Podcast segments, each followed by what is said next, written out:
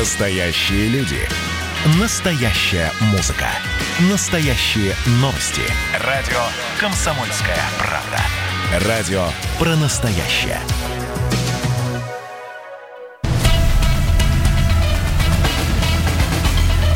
Культурный код. Тот, кто разгадает его, будет править миром. Ведущий проекта, режиссер, художественный руководитель театра «Модерн» Юрий Грымов. Добрый вечер. Мы опять на «Комсомольской правде» говорим в программе «Культурный код» о людях, говорим о том, что такое культурный код, из чего он состоит. И вот буквально на днях я прочитал такое сообщение, которое мне в очередной раз удивило. Да, вот как мы, вот что в культурном коде? У нас есть здравый смысл? Вот здравый смысл есть или его нет? Или почему люди заходят на территорию, где этого смысла нету? Я напомню, что случилось. Вчера буквально глава Союза женщин Екатерина Лахова подчеркнула, что больше не хочет обсуждать мороженое «Радуга». Ну, видимо, уже она нарадовалась, отметив, что ее слова неверно пересказаны журналистами. Так вот, я сейчас верно перескажу, прям абсолютно прямую речь госпожи Ляховой. «У меня отношение к «Радуге» отрицательное, как и к свастике, которую на сегодняшний день, вы знаете, что ее запретили». То есть она ухитряется свести, что радуга, но мы понимаем, что взрослые люди на что это намекают, что радуга – это символ нетрадиционной ориентации, то есть меньшинств, но она почему-то соединила, что радуга чуть ли уже и не свастика. И я подумал, что было бы правильно поговорить с человеком, как мы в программе говорим, компетентным. Да, то есть у нас сегодня в гостях член комиссии Общественной палаты по сохранению, между прочим, по сохранению духовного наследия. Мне казалось, что духовное наследие я тоже сохраняю, и многие люди этим заняты, да, то есть духовное наследие. А есть целая комиссия, и есть, так сказать, руководитель этой комиссии, Павел Пожигайло. Добрый день, здравствуйте. Да, Юрий, здравствуйте. Просто единственное, что палата сейчас поменялась, вот, да. И ваш покорный слуга сейчас первый заместитель комиссии по вопросам демографии и семьи, то есть семейно-демографической политики. Ну, тем более. Вообще да. Мы прям по адресу. Мы еще ближе подошли. Вообще, вы еще ближе к радуге. Так вот, как вам вот такие заявления, тоже как бы это все-таки женщина официальный статус имеет, это Союз женщин, она возглавляет такой комитет, Лахова. Вот как вы относитесь к этой истерии по поводу радуги? Ну, знаете, естественно, я как человек, в общем, религиозный, да, отношусь к нетрадиционной ориентации, собственно, так как это написано в книге Иова, да, где описывается брак между мужчиной и мужчиной на брюхе бехемота, в переводе с арамейского дьявол, да, и так далее. То есть это с религиозной точки зрения понятно, что это, в общем, неприемлемо, да, для людей традиционных конфессий. Но что меня как бы здесь немножко расстраивает, то что я вижу колебания умов ни в чем не твердых, как вот Никита Михалков часто говорил, мы с ним так как-то... Очень хорошее определение, да, то... Потому что многие из политиков, они сначала там топят за там, закон о домашнем насилии, потом они, значит, против радуги. То есть есть некая непоследовательность в этих действиях. И еще один момент, что с моей точки зрения как раз... радуге и нужно, чтобы про нее говорили, понимаете? Вот. Мне кажется, что это, в общем, все какой-то пиар, я не знаю, может быть, к выборам готовится, вот, в целом. Вот висит флаг на американском посольстве, ну, пусть он там висит. Мне кажется, это как раз было бы, может, и неплохо. Да, вот. Но, Павел, ну, согласитесь, когда я говорю про радугу, ну, для меня всегда это был символ, ну, радости детства, да, то есть получается, что сегодня абсолютное природное явление, довольно-таки красивое. Вот вы сейчас вышли у себя где-то в резиденции, по всей видимости. Нет, или... это моя родина, Юрий. Да, я вижу. Город прекрасный, Плёс, прекрасный вид, там очень, очень красиво. И вот сейчас над вами появится радуга. Да? Ну, может так появиться, да? Сейчас влажность большая, там гром прогремит, потом появится красивая радуга. Но почему это явление теперь мы полностью, и политики, отдают нетрадиционной ориентации? Почему ее мы так быстро сдали? Там есть сеть аптек «Радуга». Знаете, да, тоже есть такая сеть аптек. Значит, что ее переименовывать? Я сейчас не про меньшинство, я про вот эту глупость. Извините, но я считаю, что это глупость. Обсуждать «Радугу» и отдавать ее только меньшинством. Ну, мое мнение, во-первых, собственно, ну, это мое личное мнение, что все это от недостатка культуры. Потому что, еще раз повторяю, что вот зачастую свое неприятие, скажем, от той же нетрадиционной ориентации люди объяснить не могут. Да? Вот у меня есть объяснение, чисто религиозное, которое имеет очень точное, собственно, свое значение. Что это за явление? Почему оно мне... Нет, мы сейчас про радугу, мы говорим про символ. Вы не перескакиваете, так... Павел. Про символ. Она рассказала. Вот, например, вопрос. Что общего между свастикой и радугой, на которые госпожа Лахова обратила внимание? Она сравнила эти два символа.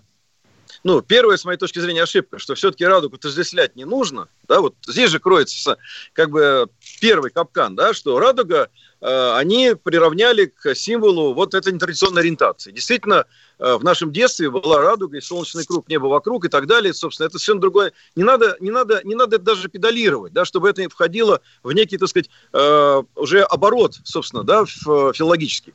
Вот. Это неправильно, я абсолютно уверен. Вот. Второй момент, мне кажется, что вот сколько я уже там в политике, да, 20 лет практически, да, все-таки уровень культуры у наших политиков очень низкий. Понимаете? И когда они берутся некую, так сказать, такие, знаете, выходить в астериасовские круги, да, и трактовать радугу, как там свастику или еще что-то, у них не хватает просто чистого образования.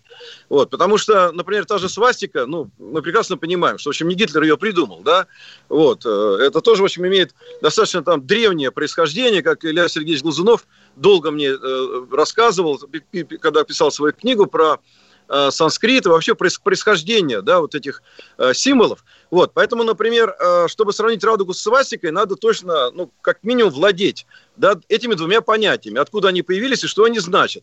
Вот. Безусловно, никакого отношения радуга к свастике не имеет, точно так же, как никакого отношения радуга не имеет к неким, так сказать, наклонностям, с моей точки зрения. Вот. Зачем политики это используют? Ну, мое мнение, что сейчас просто предвыборная кампания, видимо, будут выборы в Думу через полгода, так сказать, ну, по крайней мере, так сказать, со всех щелей об этом несется. Вот. И они начинают себе протаптывать какие-то дорожки. Да? Вот. Я хочу только спросить, где вы год назад были, когда мы на митингах мерзли в Сокольниках против закона о домашнем насилии, да, и этих политиков не было никого. Они все дружно, собственно, да, вместе с госпожой Пушкиной топили за все эти феминистские законы. А сегодня вдруг они, так сказать, начинают, так сказать, занимать другую сторону. Это, с моей точки зрения, это чистая политика, не имеющая отношения к их мировоззренческой позиции. Хорошо, а тогда вот я напомню ваши слова. Я их прям сам лично помню, нашел в интернете, чтобы быть точным. Да? Вы такое сказали высказывание, тоже как политик. Вы же тоже политик, и вы говорите 20-летний. Да, свободный. Да. Что вы сказали? Ну, мы все свободны. Да? Вы сказали, что нужно закрыть все театры в России, запретить преподавать английский язык в школе и распустить Министерство культуры. Развивать нужно церкви и хор в деревнях. Дословно. Гениально. Павел, дословно. Я вхожу в историю. Конечно. Да это вообще такая история, прям это написано уже прям, знаете, уже прям на скалах выдолблено. Но что это за слова? Ну, как это так? Нужно закрыть все театры в России. Ну, давайте. Павел, давай, закрывай. Вы же творческий человек. Вы же тоже... Помните, как вы топором мясо рубили в начале Муму? Ну. Это же тоже образ был, правильно?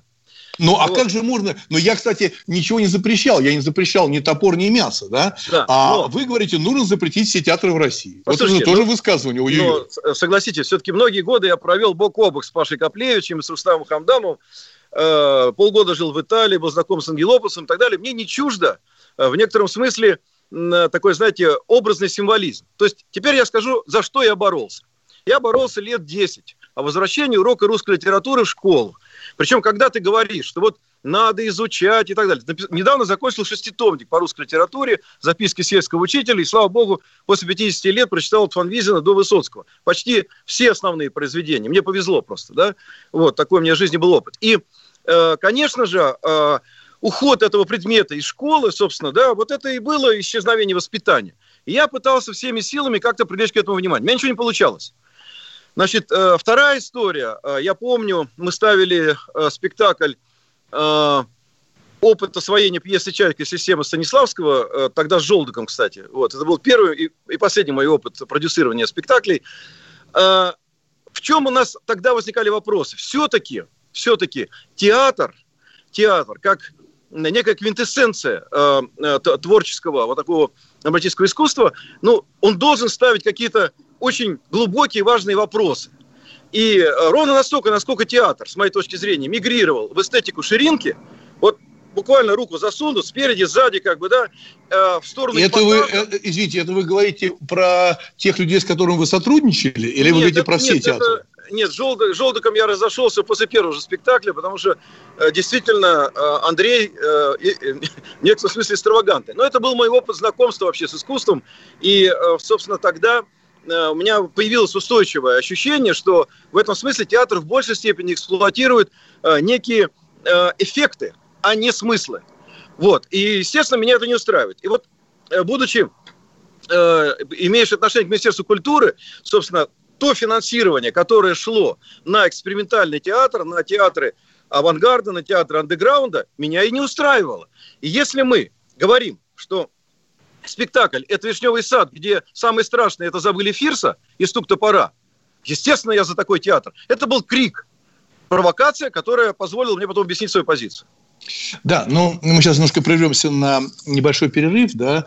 Но, знаете, все равно как-то странно, потому что, когда вы говорите, что нужно закрыть все театры России, называете Жолдака, Каплевича, он, кстати, был у нас в программе, да, и я все-таки не думаю, что вы можете судить о всех театрах, да. В России, в одной Москве 82 театра, да, то есть государственных, московских театров, и там идут совершенно разные спектакли, и в том числе у меня идет «Война и мир». Мы прервемся сейчас на небольшой перерыв, у нас в гостях Павел Пожигайло. Мы говорим сегодня о, может быть, глупости, о нравственности и, конечно, о сохранении духовного наследия в нашей любимой стране. Увидимся через 3 секунды. Как дела, Россия? Ватсап-страна! Это то, что обсуждается и то, что волнует. Это ваши сообщения в прямом эфире, в том числе и голосовые. Каждый будний день с 11 до 15 часов с Михаилом Антоновым. Эфир открыт для всех. Включайтесь. Радио «Комсомольская правда». Радио про настоящее.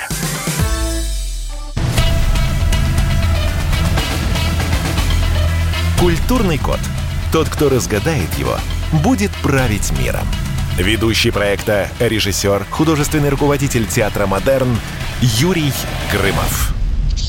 Добрый вечер. Это программа «Культурный код». Мы сегодня говорим, наверное, может быть, не впрямую, о духовном наследии. Мы говорим и о глупости, которая случилась, вы знаете, и в Америке, когда все пытаются там переписать историю, сносят памятники и так далее. А у нас вот это страшное заявление, что радугу сравнили со свастикой. То есть, совсем, на мой взгляд, сошли с ума. У нас сегодня в гостях Павел Пожигайло, человек, который возглавлял Общественную палату по сохранению духовного наследия. Да? То есть, человек, во-первых, он отец 8 детей. Это уже героический поступок, я считаю, но... От одной жены, Юрий, от одной жены. Вот, я про это говорю. Конечно, жена какая большая молодец и героиня абсолютно. Так вот, мы закончили на том, что я процитировал слова, что Павел предложил закрыть все театры в России. Да? Понятно, неудачная, может быть, встреча его как продюсера с режиссером Жолдаком, может быть, там что-то произошло, какое-то смятение, да? А как продюсер, скажите, пожалуйста, что вы делали как продюсер, работая с театральными людьми? Мы на самом деле тогда вместе с Пашей Каплевичем и с Жолдаком, собственно, и с Таней Друбич, и с Федором Добронравовым, которые играли в этом спектакле, в общем-то, моя-то была попытка, собственно, в пьесе «Чайка» попытаться выйти на современные смыслы.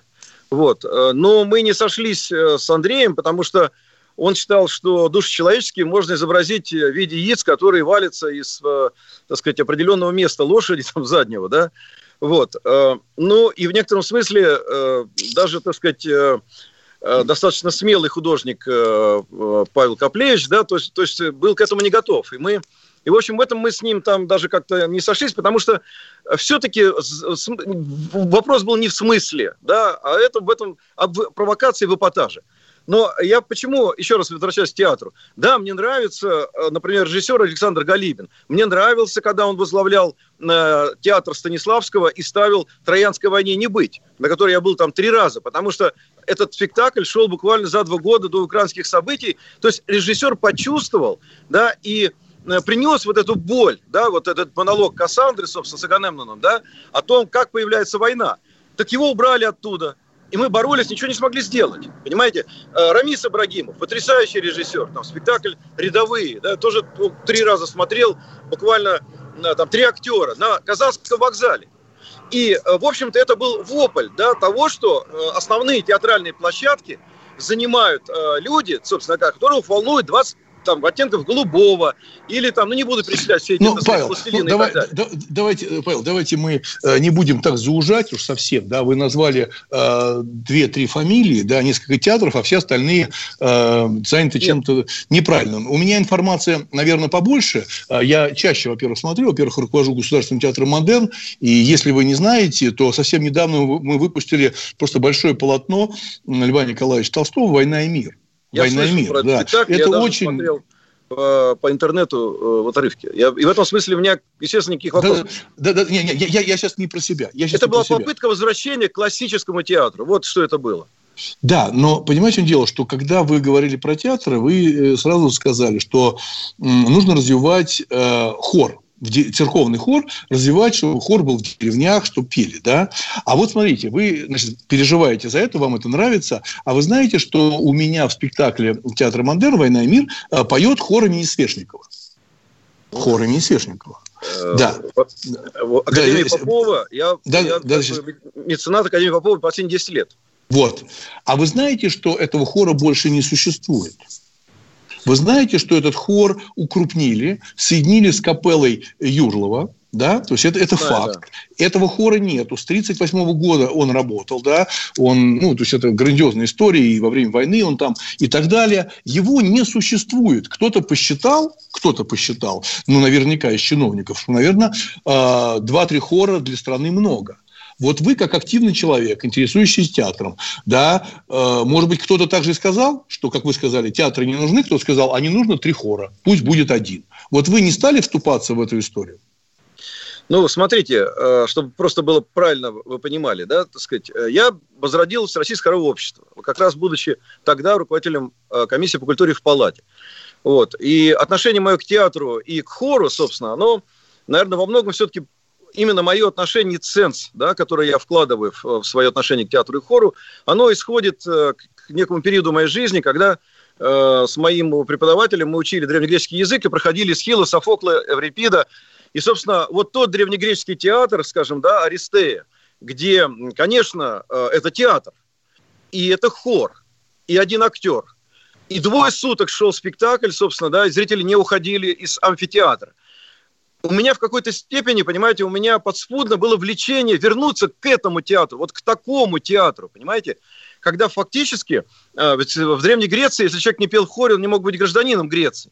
И вот тогда театр играл вообще колоссальную, не просто там воспитательную роль, это слишком низко, да? То есть это был эпос, который, в общем-то, формировал античную Грецию. И, конечно, люди... которых выводил там Арест, да, вот на край этой пропасти, или там Аполлон, да, вот, и в конечном итоге, там, убив свою мать Квесельместру, и когда Афину его судила, и в конечном итоге, так сказать, вот этот 50/50 был Арест оправдан, люди вместе с режиссером, вместе с актерами, проходя по этой пропасти, возвращались в амфитеатр, в определенном смысле выздоровевшие, да, или наполненные вот этим содержанием. Да, вот, Павел. Вот против... Да. Вот за что я, собственно, борюсь. И против да, но вы красиво ушли от ответа про хор, потому что... Я да, это очень больная тема. Назад, больная тема, да. 6 лет назад я выступил с инициативой возродить Всероссийское хоровое общество. Собрал всех хоровиков. Собрал, так сказать, даже там педиатров, которые занимались хоровым пением с детьми, которые, собственно, писали диссертации о том, как хоровое пение вообще влияет на психику ребенка, даже на лечение аллергии, да. Вот. Дальше 6 лет я, так сказать, как мог, да, ну, я не могу сказать сколько, но там порядка 60 миллионов рублей своих денег я вложил в то, чтобы это хоровое общество появилось. Я создал Детский хор России 1000-й. Он выступал на Олимпиаде, вы, может быть, видели, да? И каждый год этот хор я вывожу в Артек. Собственно, у меня 2 фестиваля за 6 лет в мероприятиях, которые проводило хоровое общество, собственно, руководителем которого я являюсь, прошло около 2 миллионов человек. Мы почти во всех школах возродили школьные хоры, запустили фестиваль школьных хоров. Но, к сожалению, в прошлом году нам Министерство образования его как бы зарубило, этот фестиваль, но на пике из 40 тысяч школ, 10 тысяч школ ежегодно в школьных хорах, собственно, да, соревновались, и в Артеке мы, собственно, поздравляли финалистов. Вот. Все это время, ну, когда была Голодец вице-премьером, она помогала, по крайней мере, бюрократически поддерживать, собственно, да, это явление. Как только она ушла, ну, в принципе, год назад где-то началось, они начали срезать финансирование, вот, и по большому счету вот сегодня, у нас вот только сегодня есть шанс, что, может быть, наш хоровой фестиваль, еще раз говорю, в котором участвует 200 тысяч в стране человек со всех регионов, может быть, выделят какие-то средства, чтобы мы его поддержали. Теперь, мы, конечно, боролись за то, чтобы коллективы не сливались друг с другом. И история с хором Свешникова была связана в том числе с его, так сказать, руководителем бывшим. Я не буду сейчас комментировать, там, какие были к нему претензии. И, кстати, Дмитряк, который гениальный вообще хормейстер, вот, Геннадий Александрович и руководитель капеллы Юрлова, он не хотел, собственно, брать хор Свешникова. Вот кто хорошо знает, это было не его решение. То есть Министерство культуры просто ультиматумом ему навязало. Да, это решение. Это понятно. Я встречался с Дмитряком, он замечательно общается, все нормально по отношению к тому, что хор там, или капелла Юрлова работает теперь с театром Модерн, и они также тот же коллектив бывшего хора Свешникова поют. Но я просто к чему говорю, что вот я опять начал, когда готовиться к программе, видел, что вы сейчас очень активно говорите про хор, и вроде бы вы не против театров, но в то же время вы же сами озвучили такую фразу, которая меня очень удивила. А вы озвучили, что театры подменяют литургию и заменяют храмы. Идет задача отвлечь человека. Это вы сказали. Это правда. Как же так? Значит, вы только что 200 человек собираете хора, переживаете, говорите о творчестве, вспоминаете Грецию, да, то есть вообще там история мирового театра. И в то же время вы говорите, что идет задача отвлечь человека. От чего может отвлечь театр? Юрий, просто... Может быть, я немножко лучше знаю Достоевского, да, вот. Но я вам скажу честно, что в моих интервью... Почему вы так решили? Почему вы так? А потому что... Мы с вами не обсуждали Достоевского, решили, что я не знаю Достоевского. Потому что вы произнесли фразу Достоевского, понимаете? Которая в его письмах, да, так сказать, эта фраза. Когда он пишет письмо жене, он говорит: талантливый бестия Островский, очень талантлив. Но одно меня смущает, дорогая, очень смущает, что раньше по субботам люди в церковь ходили, а сейчас на его пьесы в театр. Вот так сказал Достоевский. И когда я комментировал свою позицию, собственно, да, я именно приводил эту фразу Достоевского, что действительно, начиная с Вольтера, в определенном смысле театр начал заменять церковные служения. Это так, это факт. Это не факт. Послушайте, давайте вспомним историю художественного театра. Существовало все это параллельно, и даже моя бабушка всегда мне говорила, что в России переодеваются в церковь и в театр. Да, поэтому у меня в театре Модерн введен легкий дресс-код. Мы сейчас с вами ненадолго прервемся. Да? У меня в гостях Павел Пожигайло, это первый заместитель председателя комиссии Общественной палаты по вопросам демографии и семьи. И перед перерывом задаю вопрос. А чё ж вам насолил так английский язык? Вы тоже хотите запретить английский язык, чтобы люди не учили английский язык? А зачем он нужен? Вот сейчас мы этого скажете после буквально перерыва. Это «Культурный код». Увидимся через 3 секунды. Вот. «Культурный код». Тот, кто разгадает его, будет править миром. Ведущий проекта, режиссер, художественный руководитель театра «Модерн» Юрий Грымов. Георгий Бофт. Политолог, журналист, магистр Колумбийского университета, обладатель премии «Золотое перо России» и ведущий радио «Комсомольская правда». Авторскую программу Георгия Георгиевича «Бофт знает». Слушайте каждый четверг в 17:00 по московскому времени. А что такое деньги по сравнению с большой геополитикой? Мы денег тут не считаем.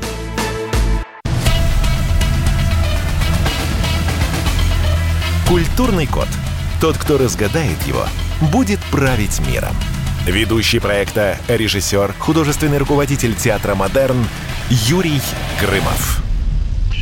Добрый вечер. Да, это программа «Культурный код». Мы сегодня говорим с Павелом Пожигайло, первым заместителем председателя комиссии Общественной палаты по вопросам демографии и семьи. И в первой части мы говорили, я до конца, конечно, не понял, запрещать театр, не запрещать, то, что Павел говорил в свое время запрещать. Сейчас вроде бы он говорит, что нет, и вот очень даже любит хоры и много сделал для хорового пения. Да? Хотя при этом мы потихонечку теряем количество хоров в России, это меня очень сильно, так сказать, настораживает. Уходя на перерыв, перерыв, я задал вопрос, тоже увидев из одних высказываний Павла, о том, что нужно запретить преподавать английский язык. Вот как же так, Павел?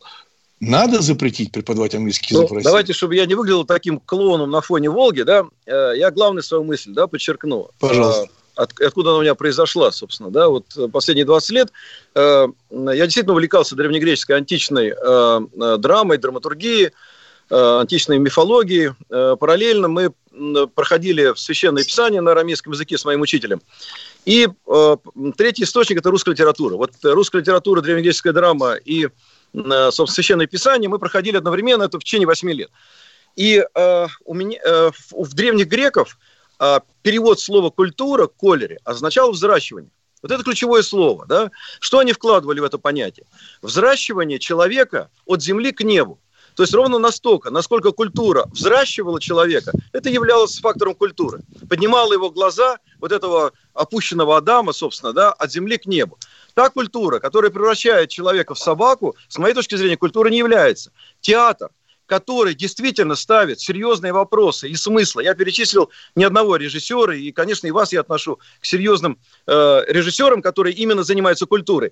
Конечно, такой театр, дай бог ему там здоровья. Но момент, когда этот крик раздавался, все театры, собственно, да, захлестывала волна вот этого авангардного, андеграундного искусства, где у нас появлялись эти оттенки голубого, пластилины, конек-горбунок, я не знаю, удалось ли вам посмотреть. Мы с детьми не могли выйти с середины спектакля, потому что сидели, к сожалению, там в самом центре, где, так сказать, было совокупление конька-горбунка с какой-то там кобылой. Вот это не театр, понимаете? И в этом смысле я против такого театра.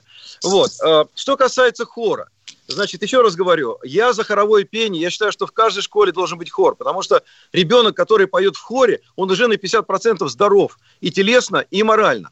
Значит, количество хоров за время моего, собственно, вот этого, моей работы в хоровом обществе увеличилось в 5 раз по всей стране. Детский хор России сегодня объединяет детишек со всех 85 регионов, от Чукотки до Крыма.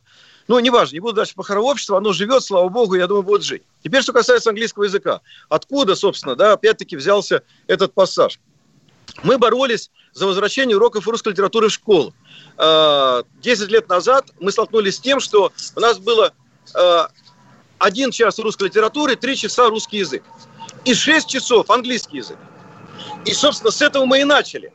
Мое возмущение касалось того, что почему мы живем в России, собственно, мы там говорим по-русски. Бесценное сокровище русской литературы, просто бесценное. Серьезные философы, даже западные, да, на уровне Генона, Рене Генона, говорили, что есть 3 источника, которые питают мир. Это священное писание, древнегреческая драма и русская литература. И мы ее выкинули на свалку. 6 часов английский, 1 час литература, 3 русский. Вот до чего мы докатились. И тогда я сказал, надо запретить английский язык, как в свое время Моисей евреев, так сказать, в пустыне, чтобы они забыли про рабство. Чтобы мы забыли этот примитивный, совершенно, так сказать, ненужный язык 90% населения. Вот я после школы совершенно не говорил по-английски. Я заговорил по-английски, когда в Италии занимался там модой, первыми там какими-то бутиками. Ну, у меня было хлопковое производство в Таджикистане, тканью, текстилем, собственно. Это первый мой бизнес был, 90-е годы. И я выучил английский язык за полгода. I can speak very easy. Я могу перейти на английский язык, свободно с вами сейчас говорить. Так вот, тогда, когда я понимаю, что 100% детей, которые, я не знаю, ну хорошо, Москва, где-то вот моя Ивановская область, Шуя, им не нужен этот английский язык. Отдайте эти 6 часов, может быть, на какие-то другие предметы специальности, которые на 99% пригодятся этим детям в их жизни. Понимаете? А язык сжирает вот это дефицитное время у ребенка. Да? А по большому счету, если он не говорит на нем после школы, через 4 года он вообще его через 2 года там забудет. И поэтому я предложил что? Значит, ну и плюс, конечно, он формирует мировоззрение, безусловно, да, потому что мы очень часто сейчас слышим, когда наша молодежь говорит, знаешь, я это, потому что, ну, как сказать, то есть они реально говорят по-русски, по-английски. Вот до чего мы докатились. И ну, поэтому... на самом деле, Павел, я просто, понятно, что вы говорите, просто единственное, что меня все время смущает в устах политиков, да, вы политик, да, вот эта категоричность. Вот то, что вы говорите про часы уроки, да, сколько там, 6, 2, 3 часа, да, это, конечно, настораживает, это очень странно. Но всегда в ваших речах звучит запретить. И очень многих политиков запретить. Как вот сейчас мы обсуждали про эту радугу, уже радугу сравнивают со свастикой. Я вот про это говорю. Вот это меня очень сильно беспокоит. Когда вы говорите про Грецию, да, ну, я с детства занимаюсь живописью, да, увлекаюсь и так далее. Конечно, раньше практически все картины рисовали во славу Бога. Ну, понимаете, да? Ну, то есть, для этого люди рисовали. Но потом что-то меняется. Это не значит, что люди по-другому или плохо относятся к вере или к Богу. Я про категоричность, Павел. Вот эта категоричность я прям... Значит, Юрий, она легко объяснима. Да? Да. Когда ты говоришь интеллигентно, взвешенно, да, вы знаете, вот хорошо так, ты говоришь сам с собой. К сожалению, да, вот для того, чтобы какие-то процессы запустить, позитивный процесс, вот сейчас поправки, слава богу, вышло, что брак мужчины и женщины, но 2 года назад мы выходили на улицу с моей женой беременной, в Сокольниках 300 человек на митинг. Да, это экстремальные формы протеста. Слава богу, что они привели к каким-то изменениям. Поэтому запрет английского языка, конечно, это экстремальная форма протеста, потому что я не знал, как еще обратить внимание на катастрофическую ситуацию с тем, что у нас вот это сокровище русской литературы вообще ушла из школы. Сейчас, вот Министерство образования, вот буквально сейчас, да, значит, готовит закон об образовании, внести поправку о воспитании детей. Да, вот буквально сегодня в палате были слушания, да. И вот сейчас я пытаюсь, может быть, вот слушатели услышат вот через правду, ребята, не надо никакого урока воспитания в школе. Верните русскую литературу. Только учитель объяснит, почему Катерина бросилась с обрыва. Она искала свободу или не свободу. От чего умер Мцири? Он бежал от свободы или прибежал к несвободе? Что случилось с Онегином и Татьяной? Русская литература самодостаточна, чтобы заменить собой основу православной культуры и все уроки воспитания. Понимаете? И это было в советское время, может быть, действительно немножко кривоватенькое. Да? Павел, но я напомню вам слова бывшего министра образования, который сказал фразу, я прям ее цитирую, потому что я наизусть ее запомнил. Я сам ее лично слышал, когда Фурсенко сказал, что проблема советского образования, акцент, да, проблема советского образования была в том, что готовили творца. Наша задача, говорит бывший министр образования, подготовить квалифицированного потребителя. Нормально? Это так, нормально? Вот смотрите, переход к театру, да? Я же там тоже много, я же не только это говорил, да? Я говорил, что, конечно, лучшая цензура, когда у нас действительно дети после 11 класса, да, познакомившись с «Войной и миром», с «Пятикнижием» Достоевского, с трилогией Гончарова, да, собственно, выйдут с собственным цензом своим. Когда они не пойдут на этот «Конька-горбунка» или «Пластилин», потому что это просто неинтересно, это пошло и, честно говоря, тривиально. Вот. Это идеальный случай. Но английский язык вытеснил русскую литературу. И именно русская литература, я вам говорю, компетентно, да, была вытеснена английским языком. Понятно, но я хочу, вот, Павел, вам посоветовать одну вещь. Вы там абсолютно активны с этой позиции. Я, понятно, поддерживаю сохранение языка и культуры российской. Это бесспорно. Вот элементарный пример, как это существует в той же Франции. Вы знаете, что на телевидении и на радио существует закон, что если ведущий, там, диджей, да, не находит слово замены на французском, английском, понимаете, его штрафуют. То есть, если он может это слово... Гениально. Вот это сделайте. Вот это вам памятник поставить. Потому что люди перестали искать замену иностранного языка, да, с иностранного на свой родной. Это элементарно. Для этого не нужно запрещать. Театры, как вы говорили, английский. Я был бы счастлив, если я мог читать Шекспира в подлиннике. Но у меня слабое познание английского языка. Но неважно. С этого немножко давайте перейдем к другому. Вот, смотрите, я интересный вам факт скажу. Да, когда вот эта вся эпопея с английским языком, понятно, я сказал, чего я добивался. Я хотел увеличения часов на русский язык. Понятно. Вот интервью на BBC. На меня вышло, значит, стал известным человеком. Вот. И, кстати, тоже это, закон публичной политики, к сожалению, он предполагает некий, так сказать, эпатаж, перегиб, экстрим. Иначе, просто никому не интересно. Так вот, BBC. И они выводят на Лондон, там англичанин, значит, он говорит, I'm living in London. Я говорю, вы англичанин, реально, как бы, original, yes, I original. Павел, can you say me, you anglophobe? Я говорю, нет, я не англофоб, я русофил. Почему вы, why you would like break English in Russia, because it's very important now, all world... study English because medicine and all science и так далее. Я говорю, подождите, скажите, пожалуйста, там Сэм его звали. Я говорю, а можно предположить, что в Англии 6 часов в неделю будет русский язык? Он говорит, что сумасшедший? Я говорю, ну, пауза. Он говорит, а у вас сколько английский? 6, а русский? Я говорю, 2. Тогда было 3 часа. И этот англичанин говорит, слушайте, ну тогда мы с вами. Понимаете? Вот о чем с вами. Большое спасибо. Мы сейчас тоже заканчиваем. Знаете, я в Википедии, когда вот готовился, прочитал про вас следующее. Основные идеи ваши, основные идеи, это патриотизм и антиамериканизм.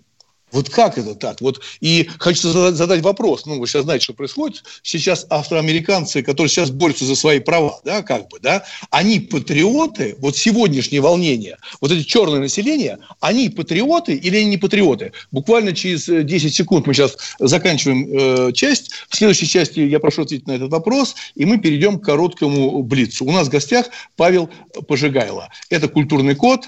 Двигаемся дальше. Ну что вы за люди такие? Как вам не стыдно? Вам по 40 лет. Что у вас позади? Что вы настоящем? Что впереди? Опомнитесь, пока не поздно. Вот вам мой совет. Ведущие нового утреннего шоу на радио «Комсомольская правда» уже совсем взрослые люди, но ведут себя порой. Особенно, когда собираются все вместе. Они обсуждают, советуют и хулиганят в прямом эфире. С понедельника по пятницу. Начинайте день вместе с программой «Взрослые люди». Ведущие Тутта Ларсен, Валентин Алфимов. Стартуем в 8 утра по московскому времени. Культурный код. Тот, кто разгадает его, будет править миром. Ведущий проекта, режиссер, художественный руководитель театра «Модерн» Юрий Грымов. Добрый вечер. Это «Культурный код». Мы сегодня говорим с Павлом Пожигайло, первым заместителем председателя комиссии Общественной палаты по вопросам демографии и семьи. Мы говорим сегодня вот о странностях того, что происходит в мире. Вот я уже говорил о том, что меня все время удивляют, как политики бывают категоричны, запретить, открыть. И вот сейчас мы общаемся с Павлом, и видите, оказывается, все не так страшно. Человек переживает за сохранение русского языка, но это очевидно, он говорит цифры, и это замечательно. Вот я, уходя на перерыв, задал вопрос, повторю его так. Очень часто сегодня понятия патриот и националист идут рядом. Мы видим, что творится, согласитесь, сегодня в Америке, ну, в эти дни, да? Так что получается? Афроамериканцы, которые сейчас борются за свои права, они патриоты? Вот как вы считаете? Значит, хочется, так сказать, немножко так разбавить атмосферу, сказать, слава богу, что убили не, так сказать, человек нетрадиционной ориентации, да, было бы совсем все грустно. Вот. Но если серьезно говорить, то есть и мое отношение к Америке, опять-таки, это серьезный вопрос. Я не могу ответить на него там примитивно. Да? Значит, я считаю, что Америка – это Вавилон. Это абсолютный Вавилон. В этом смысле, почему я не люблю английский язык? Потому что английский язык – это язык Вавилона. Вот. И, соответственно, когда всех сажают на один язык, и вот эта глобалистская модель американская хочет весь мир, собственно, поставить в одно государство, ну, послушайте, мы это проходили. Тот, кто знает Священное Писание, там все это было, это серьезные вещи, да, то есть государство Вавилон. Идеология этого государства называется Каин, да? Ну, может быть, кто-то заинтересуется, что я имею в виду, так сказать, это было бы интересно. Так вот, что они сейчас, они пожинают плоды, да, свои попытки, в некотором смысле, расчеловечить свое общество. И они встречают вот такие экстремальные, собственно, сопротивления со стороны афроамериканцев. Я уверен, что последуют такие же сопротивления со стороны, скажем, мормонов штата Юта, да, когда они попытаются, так сказать, там действительно поставить на колени перед, может быть, гомосексуалистами, потому что они следующие будут. За неграми пойдут гомосексуалисты, которые будут заставлять вставать на колени, потому что их долго унижали, принижали там, и так далее, и так далее, и так далее. Бесконечная цепочка. Это государство рассыпется. Это моя точка зрения. Вот действительно мы боролись за поправки, участвовали. Я очень счастлив, что сейчас все-таки большинство населения России проголосовало за эти поправки. То есть мы как бы ехали в этом поезде-беглеце, да, так сказать, Андрея Кончаловского, да, в последнем вагоне. И Путин, он пытался этот вагон отцепить. Вот мы его сейчас отцепили, слава богу, потому что этот поезд движется в пропасть. Вот, теперь у нас есть возможность вернуться и к русскому языку, и к русской литературе, и к классическому драматическому театру. Прекрасно. А раньше мы... Не, секундочку, Павел, подождите. Да. Но получается так, что теперь Конституцию приняли, мы можем вернуться. А до этого мы чего, этим не занимались? Вы до сих пор считаете, что русская литература на отшибе, театры не востребованы, театры сегодня это вообще передовая, там Юрий, происходит много хорошего. Я объясню, в чем была проблема. В том, что стандарты образования и культуры были продиктованы нам международными разными институтами. И по закону международное право было превалирующее. Вот то же самое было вот с этой историей, с ювенальной юстицией, с домашним наследием. Приняли Стамбульскую конвенцию, и Минюст обязан был, собственно, исполнять многие ее положения. Теперь мы говорим, все, международное право для нас не закон. Это первое вообще серьезное обретение вот той самой независимости. И в том числе количество часов английского языка, второй язык, и многие другие вещи в образовании. Кстати, до сих пор еще, вы знаете, сейчас волна развивается борьбы против форсайт образования. Да, наверное, слышали Дмитрия Пескова, Осмолова. Кстати, Осмолов тогда был министр образования. Он проводил тогда проамериканскую политику образования. И тогда они разрушали наше классическое советское образование. Именно он. И сегодня он стоит за форсайт образованием, собственно, и все эти попытки перевести на дистанционное обучение, на цифры и так далее. Нет, но этого не произойдет, Павел. Но сегодня у них нет юридической базы, понимаете? Они сегодня не могут опираться на решение там, Евросоюза или каких-то международных конвенций после вот этого голосования. Это большой шаг. Да, ну, по поводу онлайн всего вот этой истории, она, понятно, что она сильно придумана, и мы были вынуждены на карантине перейти на эти онлайн-общения, как мы сейчас с вами общаемся, или там несчастные дети учатся, я в это не верю. Она показала свою несостоятельность, это дистанционное образование. Хорошо, переходим, у нас буквально осталось там 6-7 минут, к Блицу. Напоминаю, что у нас в гостях Павел Пожигайло, первый заместитель председателя комиссии Общественной палаты по вопросам демографии и семьи. Вопрос. Продолжите фразу. Я никогда не допущу, чтобы... Чтобы мои дети покинули мою родную страну. Может ли человечество жить без войны? Нет. Вы когда-нибудь хотели полететь в космос? И какая планета будет первой? Вот вы, просто мечтаю. Так. Нет, я 20 лет служил в разведке. Какое у вас звание? Товарищ полковник? Майор. Майор, да? Главразведуправления. Да. Сколько стоит слава сегодня? Слава.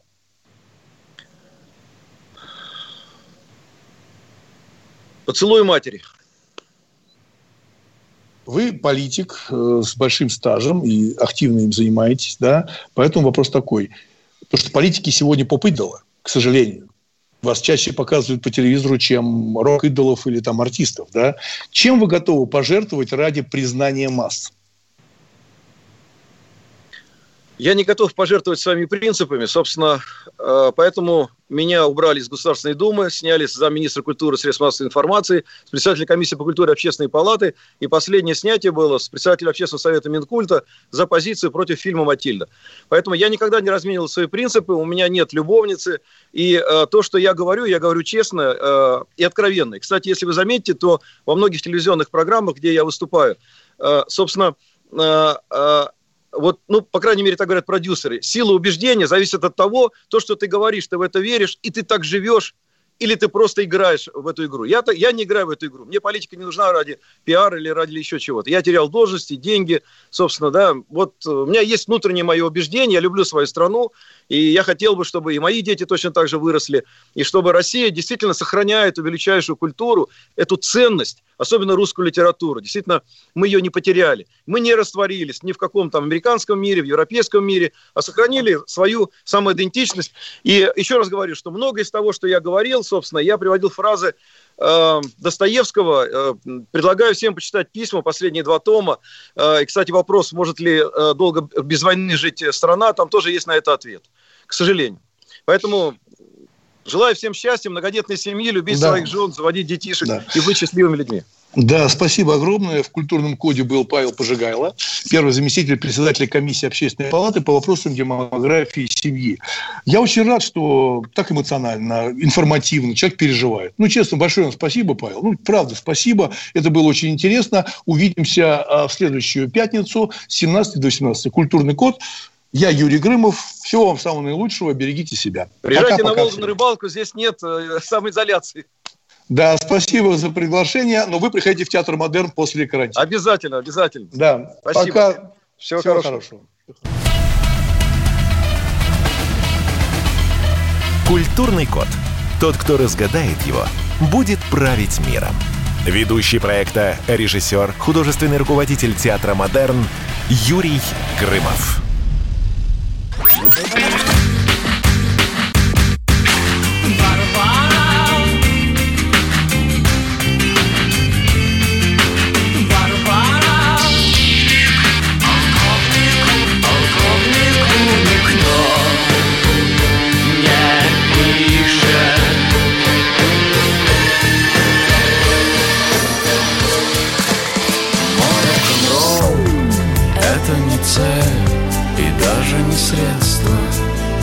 «Комсомольская правда». Радио. Поколение. Битва.